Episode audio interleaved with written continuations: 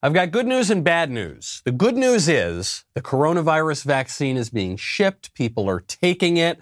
It would seem as though our long national, international nightmare is over. The bad news is, according to the experts, even after we get the vaccine, even if after we get the last dose of the vaccine, nothing can change. You have to keep wearing the mask. You're not allowed to travel. You can't celebrate Christmas. You have to remain locked down, I guess, forever. This, according to the experts on MSNBC. Are you getting your uh, vaccination this week?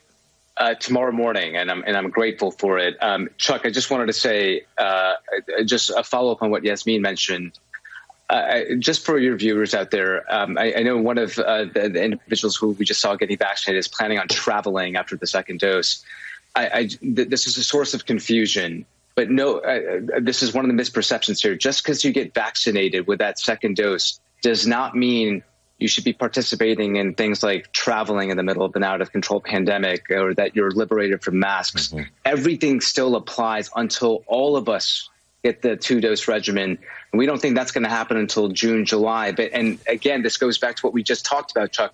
We don't know if just getting the vaccination prevents serious illness, or does it also prevent you from getting infection um, entirely? Meaning you can still get infected with the virus potentially and pass it on to others. So, really, really critical. Don't let your guard down just because you got vaccinated. Oh, I guess that is confusing because you see, I mistakenly, me, I'm inexpert, I'm, I'm not scientific. I thought that when you got the inoculation against the virus, you were inoculated against the virus, but you're not. Every single person on earth has to get the vaccine. And also, once you get the vaccine, uh, you have to stay locked down forever. Makes sense, right? I'm Michael Knowles. This is the Michael Knowles Show.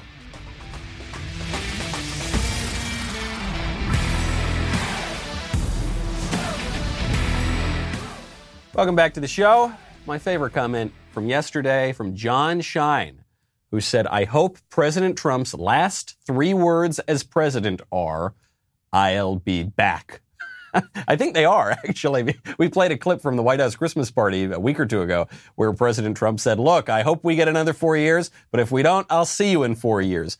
Love that kind of attitude. I'm still holding out this kind of sliver of hope for the compromise of 1877.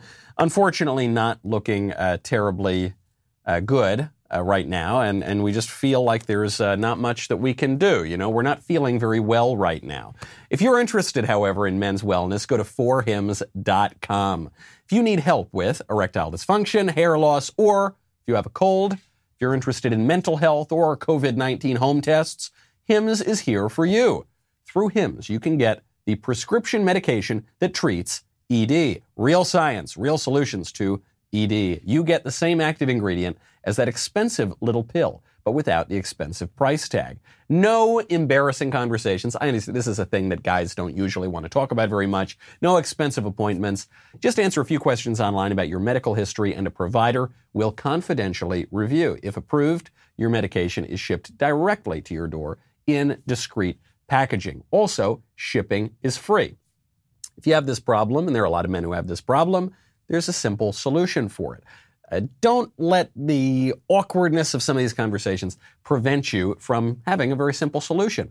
Try HIMS today by starting out with a free online visit. Go to forhims.com slash Michael, M-I-C-H-A-E-L, for your free visit. That is forhims.com slash Michael.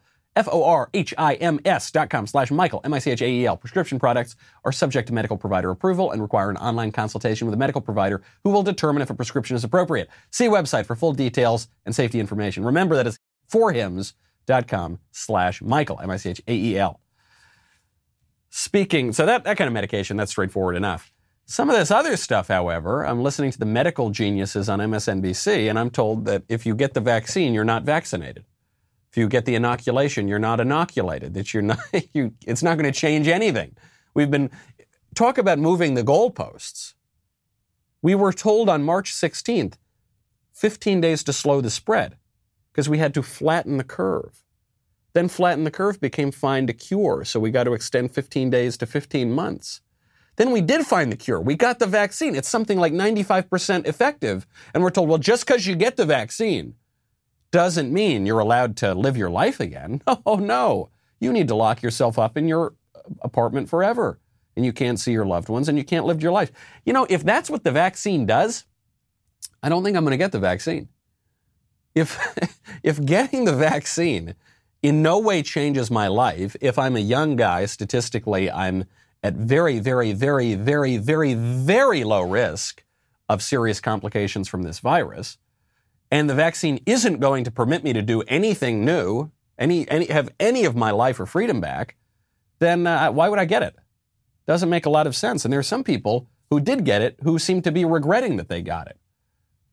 There, I bet there are a lot of people who aren't going to get it because they're reading stories about, for instance, a healthcare worker in Alaska who experienced a quote serious reaction and was subsequently hospitalized after receiving a dose of Pfizer's coronavirus vaccine, uh, which was just approved by the FDA last week. This is, by the way, not according to some fringe right wing conservative website that this person had a serious reaction. This is according to the New York Times. Even the left wing media are admitting this. Uh, this uh, person remained in the hospital as of Wednesday. Uh, the worker had no serious history of, of drug allergies or anything like that, uh, though it, it, remains unclear whether this person suffered from other types of allergies, but no, no uh, history of drug allergies. And so I think people are going to look at it and they're going to say, wait a second, you've got this vaccine that you've rushed through uh, very, very quickly. Uh, you know, it got the approval, so that's good, but you're seeing, at least now early on, this person has a serious complication from it.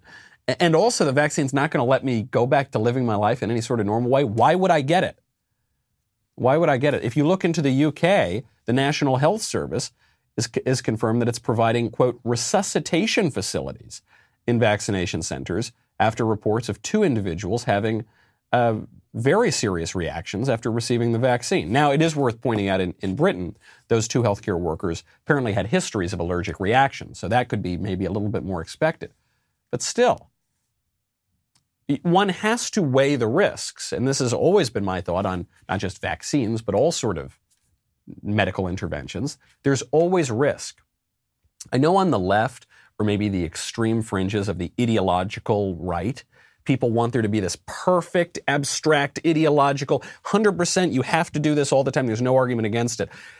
Or vice versa. But for conservatives, we realize all of life entails risk.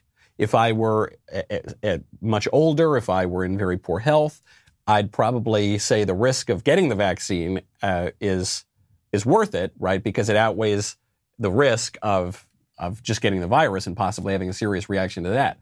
But there is always risk, and we're making these kind of prudential decisions. And this is true when we're talking about getting on an airplane. This is true when we're talking about celebrating Christmas. This is true when we're talking about major social issues actually completely unrelated to the coronavirus. You got to look at the risk.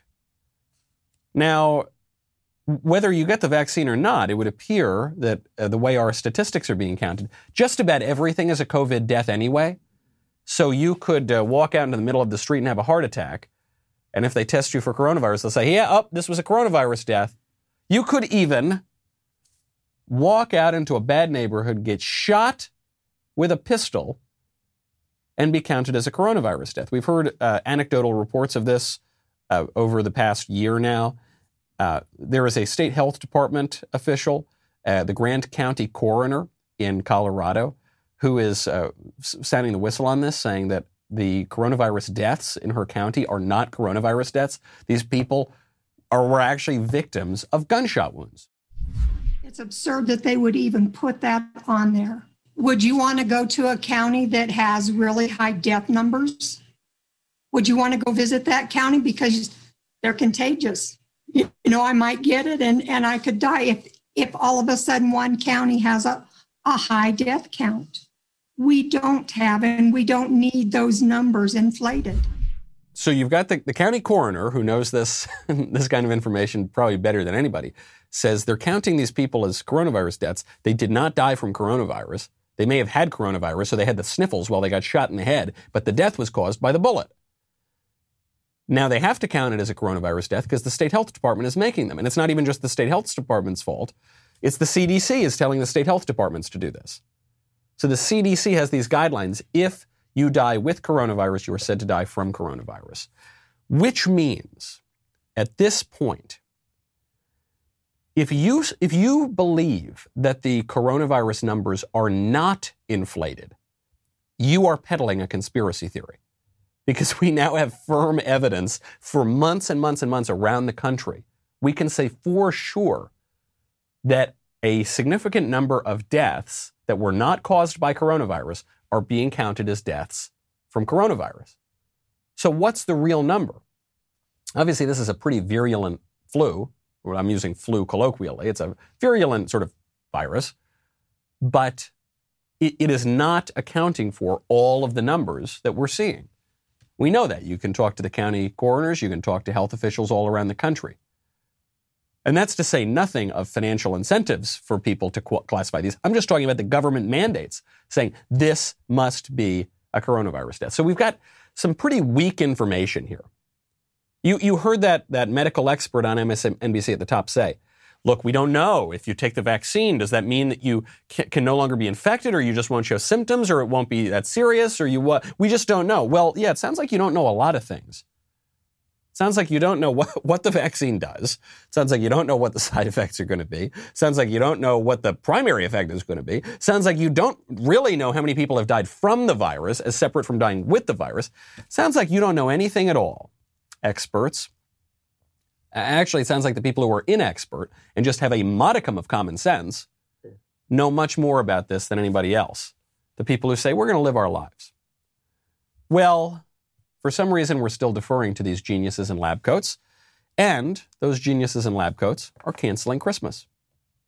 Dr. Fauci, who remains in that job now for almost a half century, seriously, this guy's worked in public health at a serious senior level for almost 50 years. Dr. Fauci is saying, no Christmas. The guy's gotten basically everything wrong during this coronavirus epidemic. But he's saying you have it's just science. You have to cancel Christmas. Quote from Dr. Fauci. He said this to the Washington Post. I'm going to be with my wife. Period. The Christmas holiday is a special holiday for us because Christmas Eve is my birthday. All on. Hold on. Not Christmas is a special holiday for us because it's the birth of our Savior. Not uh, Christmas is important for us because uh, it's the incarnation of the second person of the Blessed Trinity who redeems mankind. No, which is usually why people say, no, it's because it's my birthday, because everything's about Dr. Fauci. It's a special holiday because it's my birthday. Oh, okay. And then he goes, and Christmas Day is Christmas Day. And my daughters are not going to come home. That's painful. We don't like that. That's just one of the things you're going to have to accept as we get through this unprecedented, challenging time. Nothing about this virus is unprecedented. It's a new strain of some kind of virus, but new strains of viruses pop up with some frequency. What makes this unprecedented is the stupid, incoherent, inhuman, unconstitu- anti-constitutional political response to the virus. That's what makes it unprecedented. And you know what? We can fix that in two seconds. You know how you fix that? Ignore Dr. Fauci. Moreover, defy Dr. Fauci which I'm certainly going to do, I'm going to gather with friends and family and loved ones on Christmas. I encourage you to do that as well. Be prudent if you have some particular reason why you're not going to do that. Might not even involve health. It might just be that you don't like your mother in law. Okay, I understand that. But as a general rule, celebrate Christmas, people. Don't listen to this ridiculous person in a lab coat, this technocrat who thinks that he can run your life now. He should not be able to run your life. And he, by the way, he's not the only one. I beat up on Dr. Fauci because he absolutely deserves it and because he's the most prominent public health technocratic tyrant in this country. But there are people doing this all over the world. They're doing this in Britain too. There are calls all over the place. Not just don't celebrate Christmas. Actually, maybe you just postpone Christmas to another time, which means that you are going to have to be waiting for that knock on your door, not just from Santa Claus, but from your in-laws all year long. And I don't know. It, look, if you are going to have to do that, you have to make sure that you get a ring doorbell. It is right now. It is doorbell season, right? This is the busiest time of the year. You've got packages coming at you. You've got all sorts of uh, people coming, and you want to make sure you know who is there. Definitely true at my house. With Ring, you can keep an eye on all of this hustle and bustle no matter where you are, right from your phone. If someone stops by or something's going on, Ring lets you know, and you can see and speak to whoever is there from anywhere. Ring makes the perfect Christmas gift. So this Christmas season, give someone the gift of peace of mind. This is actually what I, I love most about Ring is uh, sweet little Lisa.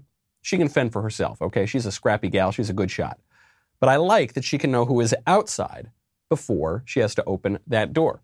It's very, very important. Uh, I, I think about this all the time. Just a little peace of mind goes a long way, and it's technologically very, very impressive. For a limited time, go to ring.com slash Knowles, K-N-O-W-L-E-S. You'll get special Christmas offers.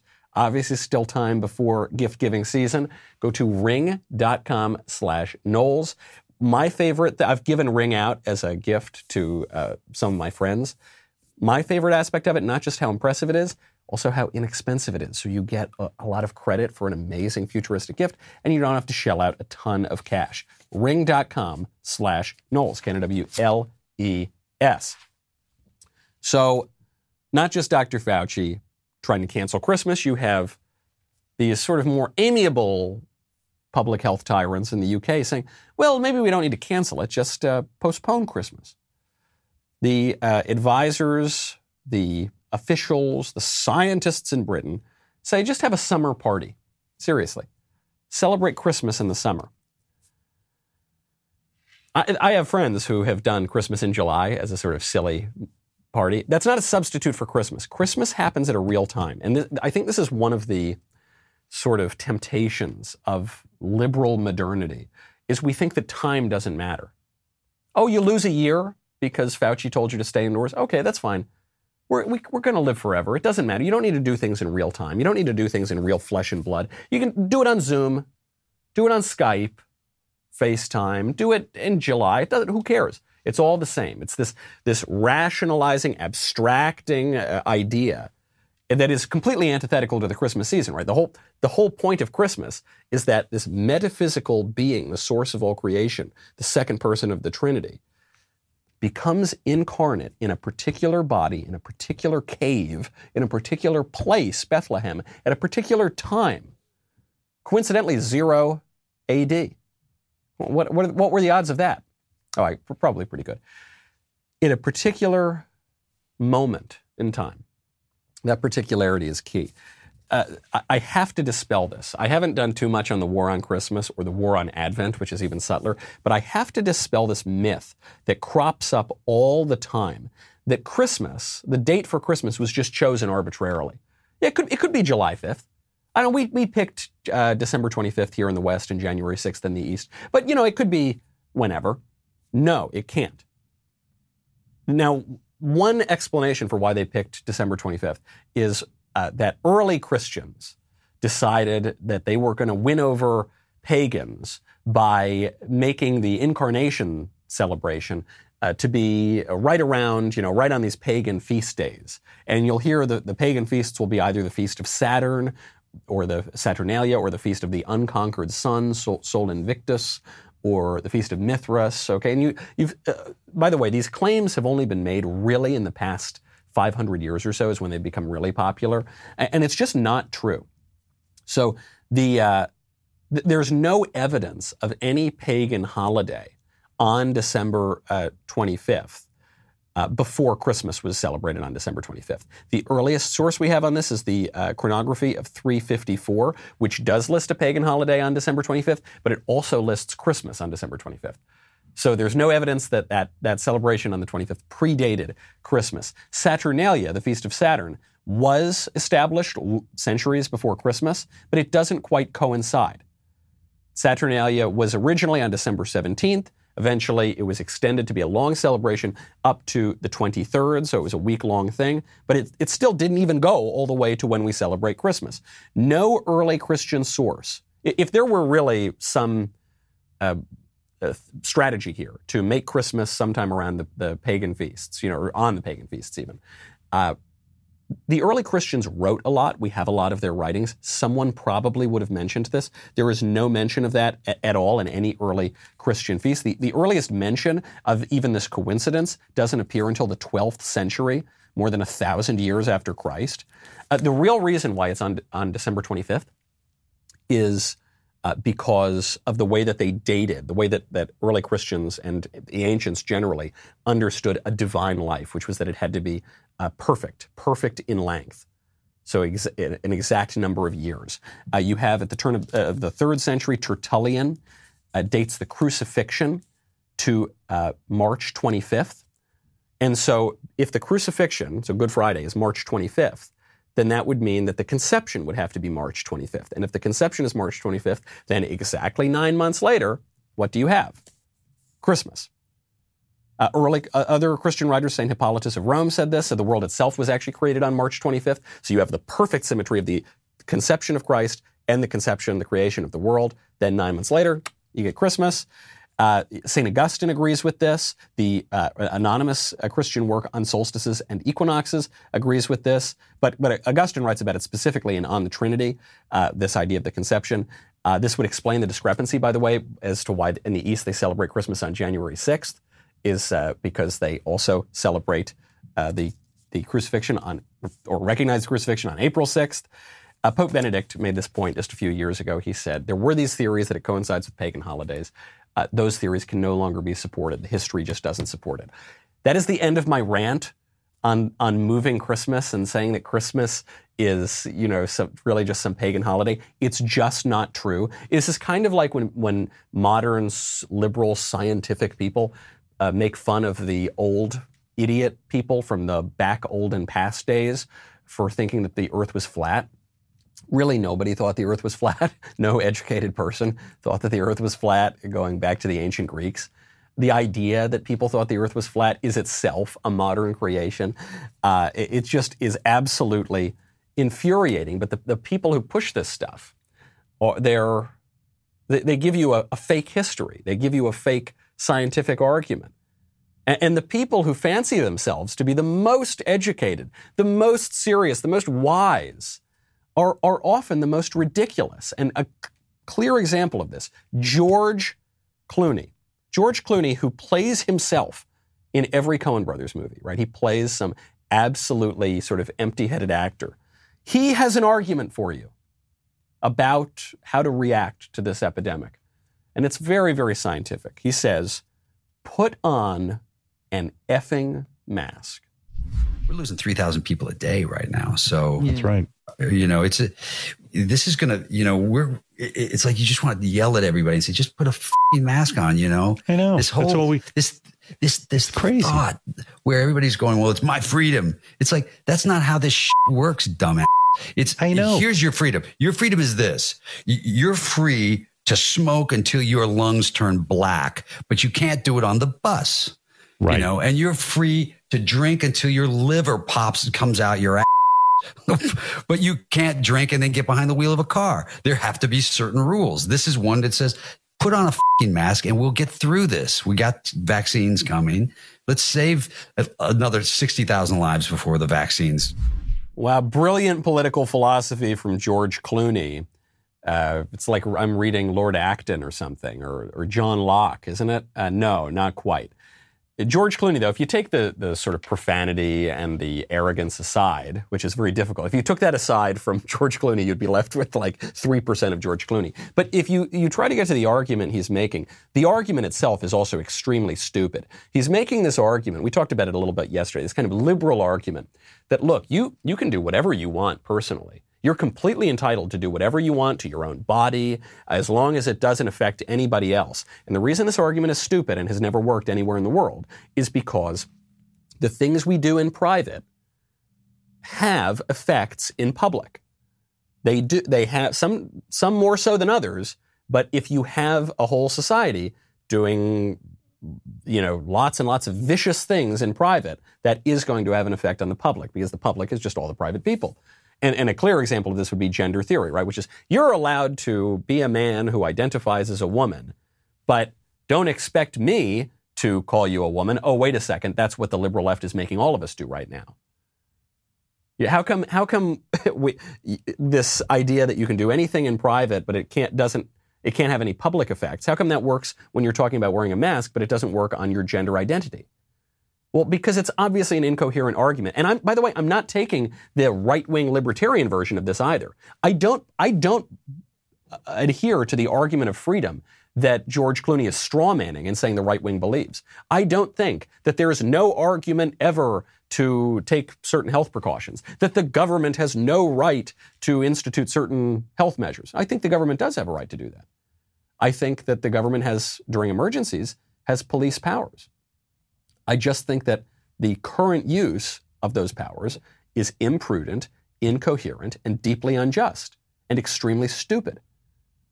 The, the, the freedom we're talking about here is not the George Clooney you know, sort of mockery of freedom, this idea that I can pursue my appetites however I want, or I can pursue my will however I want. I have an idea, to use Edmund Burke, the great conservative philosopher's phrase, of an exalted freedom. What I want is a political freedom, which is, I'm not saying that I get to do whatever I want individually all the time, but I'm also not saying that I have to acquiesce to every whim of Dr. Fauci. I have the political freedom in this country to persuade my fellow citizens to overthrow the illegitimate regime of these technocratic public health expert idiots who don't know anything, who don't know anything about anything.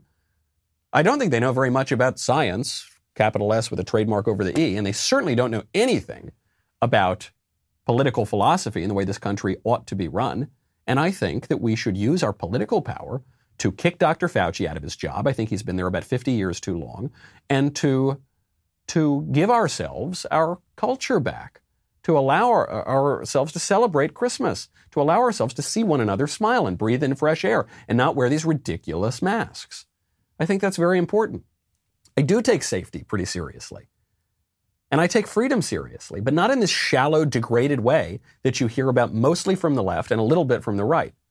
I want an exalted sort of safety that takes into account all of uh, the, the many goods in society. And I want an exalted freedom that allows me to exercise my political rights in this country as our founding fathers intended. It's very important to be safe and to be prudent. And with more online shopping during the Christmas season this year, some experts are saying, real experts are saying, that consumers may be at higher risk of identity theft. Now that I know that's that's for real. I've seen that happen in real time. I know that's some serious expertise, right? Uh, people are falling victim to deals that are too good to be true and sophisticated phishing attacks. Experts recommend checking your credit score, not overspending, limiting new retail credit cards, and freezing your credit if needed, even after the holidays. It's important to understand how cybercrime and identity theft are affecting our lives. Get Lifelock, the leader in identity theft protection. Lifelock helps detect a wide range of identity threats. For instance, your social security number for sale on the dark web.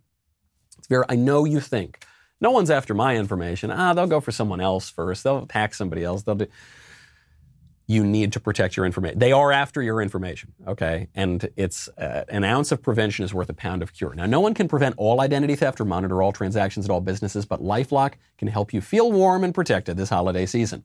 Save up to 25% off your first year. Go to lifelock.com slash Knowles, K-N-O-W-L-E-S. That is lifelock.com slash Knowles, K-N-O-W-L-E-S for 25% off. I want an exalted political freedom. This is the sort of thing that Rand Paul was just talking about yesterday. We haven't even talked about the election today.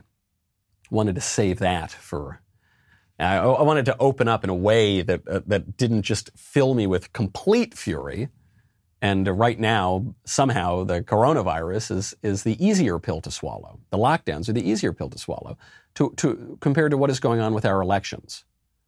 Because we know that irregularities occurred, we know that fraud occurred, we know that illegal acts occurred, crimes by, by election officials who would pretend that they were going to stop counting votes for the night and send all the poll watchers home, the, le- the poll watchers that the candidates are legally entitled to have there, and then they would secretly count the ballots throughout the night. Or they would send the poll watchers home, or, or you would have these machines that that turned up errors that then the errors would go to a hand count. No, no uh, oversight to that sort of thing.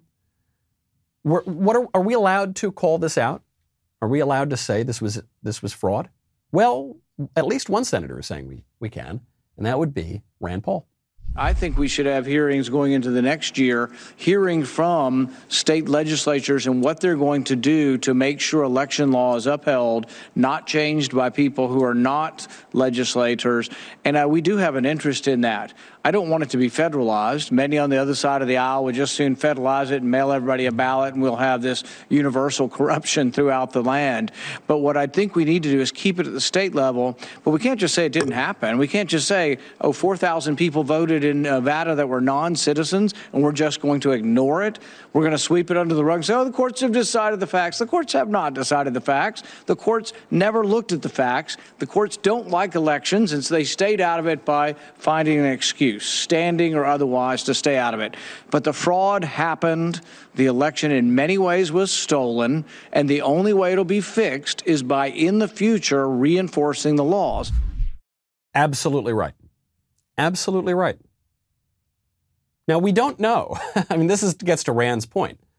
We don't know the full extent of these kind of illegitimate vote counts or ineligible ballots. We don't know. And I think that's why he said the election in many ways was stolen. He's not, he's not actually claiming that I know for a fact 100% that Trump got more of these legitimate votes. Well, you can't know that because the courts won't take up the case. And you can't know that because you've got problems that are so pervasive that you can't possibly go in and check in every single place. But one thing we can know for sure is that the way voting was conducted in Pennsylvania was illegal. That was Ill- it was unconstitutional the way that vote was conducted in Pennsylvania, the most important swing state. So when Rand Paul says the election in many ways was stolen, yeah, I think that's a fair thing to say. By the way, even if the, the votes after this unconstitutional action, even if Biden got m- more of the votes, if the way that the vote was conducted is illegitimate, then the whole election in Pennsylvania is illegitimate. And yet, then the courts come in and they refuse to hear the case. So what, where does this leave us? This leaves us in this morass. There's nothing particularly clear about it. I know ideologues on the left and on the right really want it to be perfectly crystal clear and you can have a do-over. You don't get do-overs in politics. You don't. You don't get do-overs even in the courts, really. So what Rand Paul is saying here is, look, let's fight this thing to the very end. let's go down to the very last wire. Fine by me. But let's also, if if we lose this battle, and it looks like we will, and I'm just being prudent here, or just being practical. I don't I don't see the route out other than the compromise of 1877, and Mitch McConnell shot that one down yesterday. But at the very least, then you you can't give up the fight. Generally, if you give up the fight, Republicans aren't going to win elections like ever again. Okay, at least at the national level, at least important elections, decisive elections, they won't. If the, if the left is permitted to get away with these kind of shenanigans, how are Republicans supposed to win again? So you got to keep up that fight. There are some ways to do it. I think President Trump's looking into it now. Various uh, investigators you could appoint, uh, Senate could do this as well. But there is a lot at stake here. We have more elections coming up in January. We have other fun stuff coming up. On Monday, December 21st, the historical docu-series Apollo 11, What We Saw, will be available exclusively at dailywire.com. The docu-series takes a detailed look at the Apollo 11 mission to land a man on the moon. Apollo 11, what we saw, is a fantastic series to watch with your loved ones over the holiday break. And right now, get it for 20% off with code WATCH, W-A-T-C-H, when you become an insider or above member over at dailywire.com slash subscribe. That's dailywire.com slash subscribe to get 20% off your membership with code WATCH and access to all of our new and exciting content. Go to dailywire.com. We'll be right back with a lot more.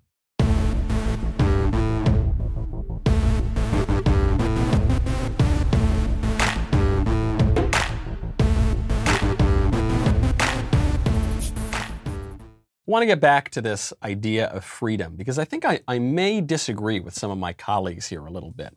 And I may sort of a little bit like 5% defend AOC, but only to make a point about why AOC is wrong about everything. AOC tweets out yesterday, quote, sex work is work. The federal government has done almost n- nothing to help people in months.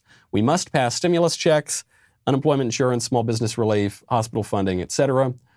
Keep the focus of shame there, not on marginalizing people surviving a pandemic without help. This is in response to a political controversy that's been stirring up in recent days over Pornhub Pornhub's getting knocked pretty hard right now, which is great.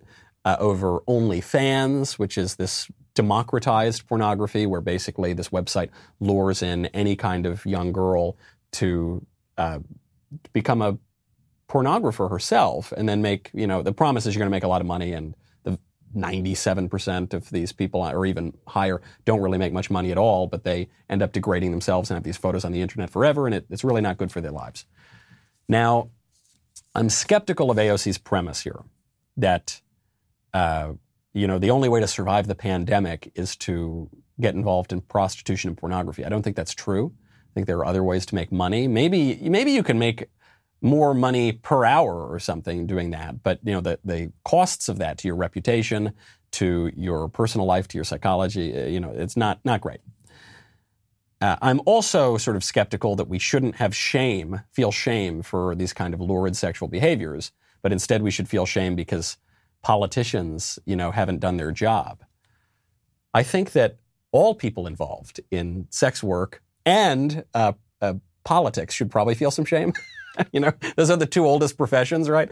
Uh, prostitution's the oldest one, and then politics is just right after that. And uh, as, as Reagan pointed out, they bear a lot of similarities to one another. Uh, however, the, the place I will agree with AOC and disagree with some of my conservative colleagues is when she says sex work is work. Obviously, that's true. Of course, it's work. It takes time. You get paid for it. Uh, it does require skill. I won't think too much about the skills, you know, because uh, that's not this is a family program. But it does it does require, I suppose, some kind of skill, even even a little business savvy to attract a customer, or you know, it's so it is work. It's just bad work. It's not good work. It's not good for anybody. It's bad for the guys buying the services. It's bad for the women providing the services. It's bad for society.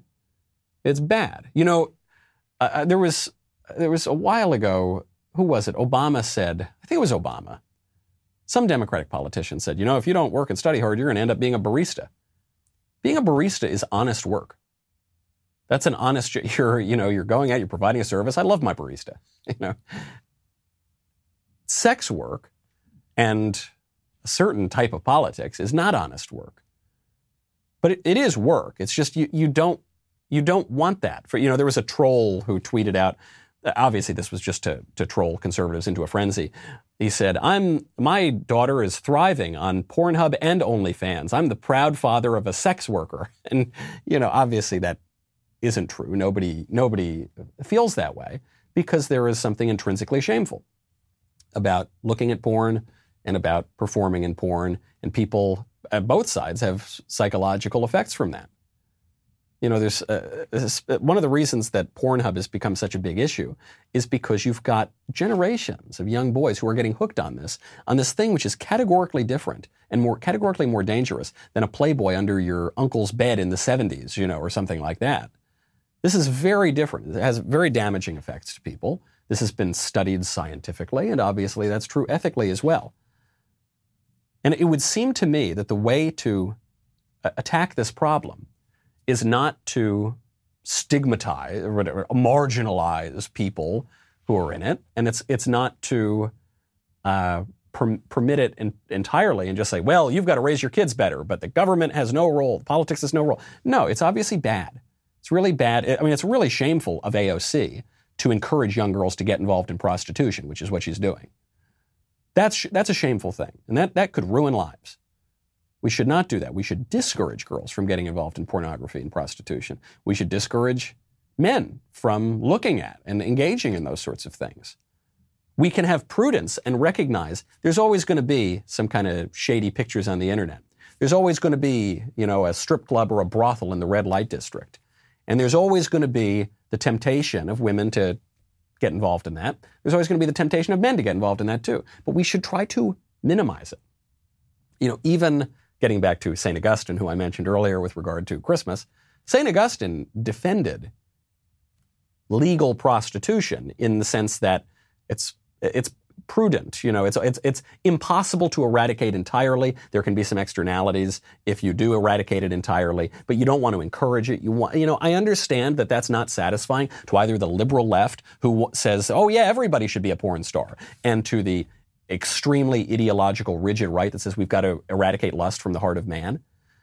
I don't think either of those are particularly practical. I think what we should just do is, through prudence, discourage all of this activity. And that involves some shame for everybody involved. That can be a good thing. Shame is good. That's your, that's your conscience uh, having a red blaring light saying, woo, woo, woo, danger, danger, don't, don't do this. And we should encourage that faculty. That is a, a faculty of our reason. That is, that is a sense that we should cultivate. So right now, you, Pornhub is getting hit with this $40 million lawsuit. Victims of a sex trafficking operation are, uh, are suing MindGeek, which is the parent company uh, of Pornhub, because there was a, sex trafficking operation called Girls Do Porn, very creatively titled. And uh, basically, this was a fraudulent porn company, and they lured the girls in uh, and said that actually these videos are only going to be released on DVD in foreign countries. Don't worry, none of your friends, none of your family is going to find it. What do they do? They immediately upload it to the internet and apparently to Pornhub in particular, because I guess the biggest biggest website, right? So they upload all of that. These girls have their lives ruined. They uh, some of them threaten suicide, some of them attempt suicides. Uh, you know, their their lives are completely shattered, which should be a warning sign to anybody who wants to get on OnlyFans.com because they think they can make a quick buck. Obviously effects that you're not taking into account here, and these websites are preying on girls who are not taking these things into account. So each victim here is asking for at least a million bucks, plus they're asking for the profits of their videos and legal fees as well. That's good. That's a good thing. I don't know if the right or the left feel perfect about the way that people are attacking. They're attacking Pornhub because they've got misogynistic content, according to Nick Kristof at the New York Times, and racist content, and uh, because they've got underage girls. Yeah, definitely go after them for that, and because they've got fraud videos, and they've got okay, fine. That's sort of death by a thousand cuts. And you're not going to eradicate Pornhub entirely, but you are going to cut it down to size. Just the other day, they deleted something like half of the videos on their platform. How many millions of videos do they have on their platform? They deleted half of them. That's good. That's good. That's a win. That's a good standard to have.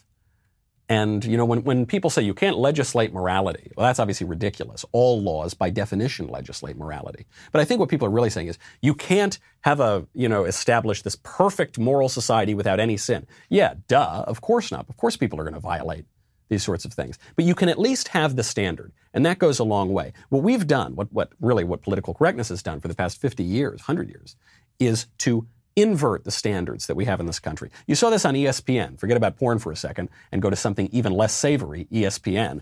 Uh, ESPN commentator and former football player, I guess, Dominique Foxworth, a, a man I've never heard of before, because uh, I not, not only do I not watch ESPN now because it's gone woke, but I never really watched it all that much to begin with. So Dominique Foxworth said on a podcast that he roots against another player on the Buffalo Bills, Josh Allen. And it's not because he doesn't like Allen personally or, you know, he thinks Allen's a bad player or whatever. It's because Allen's fans are apparently somewhat conservative. And specifically, they have American flags in their social media bios. And because of that, this guy roots against Josh Allen. My biases are not based on Josh Allen. It's based on the people that are defending Josh Allen. I would be 100% lying if I said that when Josh does something dumb, a little part of me doesn't get happy. And it's not because I want Josh to succeed. It's because the people who are telling me that Josh is the second coming and Josh is better than everybody are people with American flags and dogs and skull and crossbones in the Abbeys. and then if you go just take a dip into their tweet history, it's some really concerning retweets and likes. Some really concerning retweets and likes. Like, I'm just going to throw this out there as a guess. Do they like retweet Trump or something? Oh my gosh, they do they retweet us at the Daily Wire? Do they read? Do they retweet conservative? Because what do they have in the in the bio? They've got skull and crossbones. That's the, the Jolly Roger, you know, kind of old pirate symbol. It's kind of like you know you see it on some ties and things like that. Uh, dogs. Oh no, dogs. Man's best friend. Nice wholesome pet. Uh, and then worst of all, the American flag. That's bad. That's a warning sign. Used to be, according to the old standards, that the American flag was unassailable. That was the one thing that we all could agree on. Because we all have to agree on it. it's, it's the symbol of the whole country. Right? It's not just a symbol, it didn't used to just be a symbol of the Republican Party or of uh, MAGA or of, uh, or I guess we all liked MAGA, right? We all wanted to make America great again. Uh, it wasn't just a symbol of conservative, it was the symbol of all of us. And so we all saw ourselves there. And uh, increasingly, that is not so.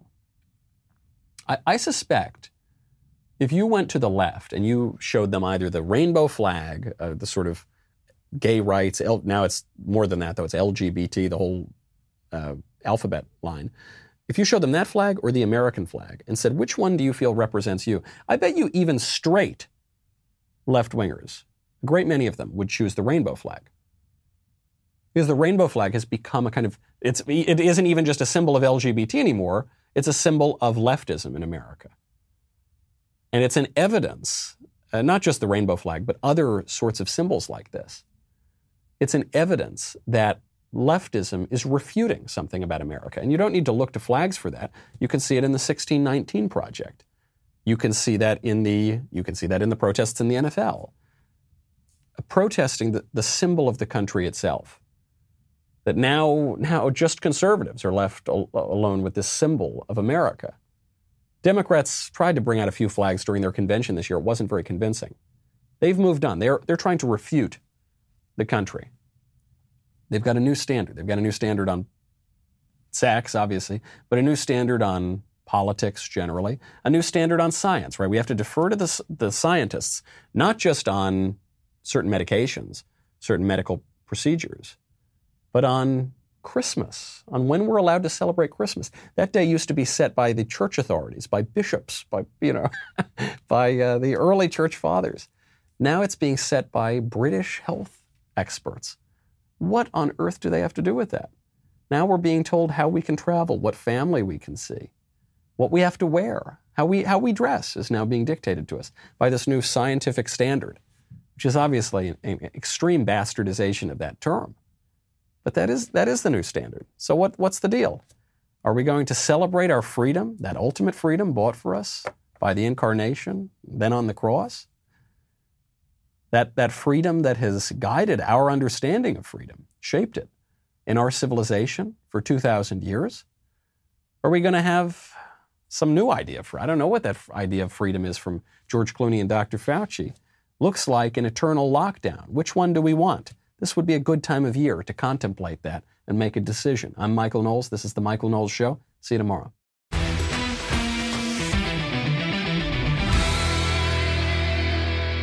If you enjoyed this episode, don't forget to subscribe. And if you want to help spread the word, please give us a five star review and tell your friends to subscribe. We're available on Apple Podcasts, Spotify, and wherever else you listen to podcasts. Also, be sure to check out the other Daily Wire podcasts, including The Ben Shapiro Show, The Andrew Klavan Show, and The Matt Walsh Show. The Michael Knowles Show is produced by Ben Davies, executive producer Jeremy Boring. Our technical director is Austin Stevens. Supervising producers Mathis Glover and Robert Sterling. Production manager Pavel Vidovsky. Editor and associate producer Danny D'Amico. Audio mixer Mike Coromina. Hair and makeup by Nika Geneva. And production assistant McKenna Waters. The Michael Knowles Show is a Daily Wire production. Copyright Daily Wire 2020. If you prefer facts over feelings, aren't offended by the brutal truth, and you can still laugh at the insanity filling our national news cycle, well, tune in to The Ben Shapiro Show. We'll get a whole lot of that and much more. See you there.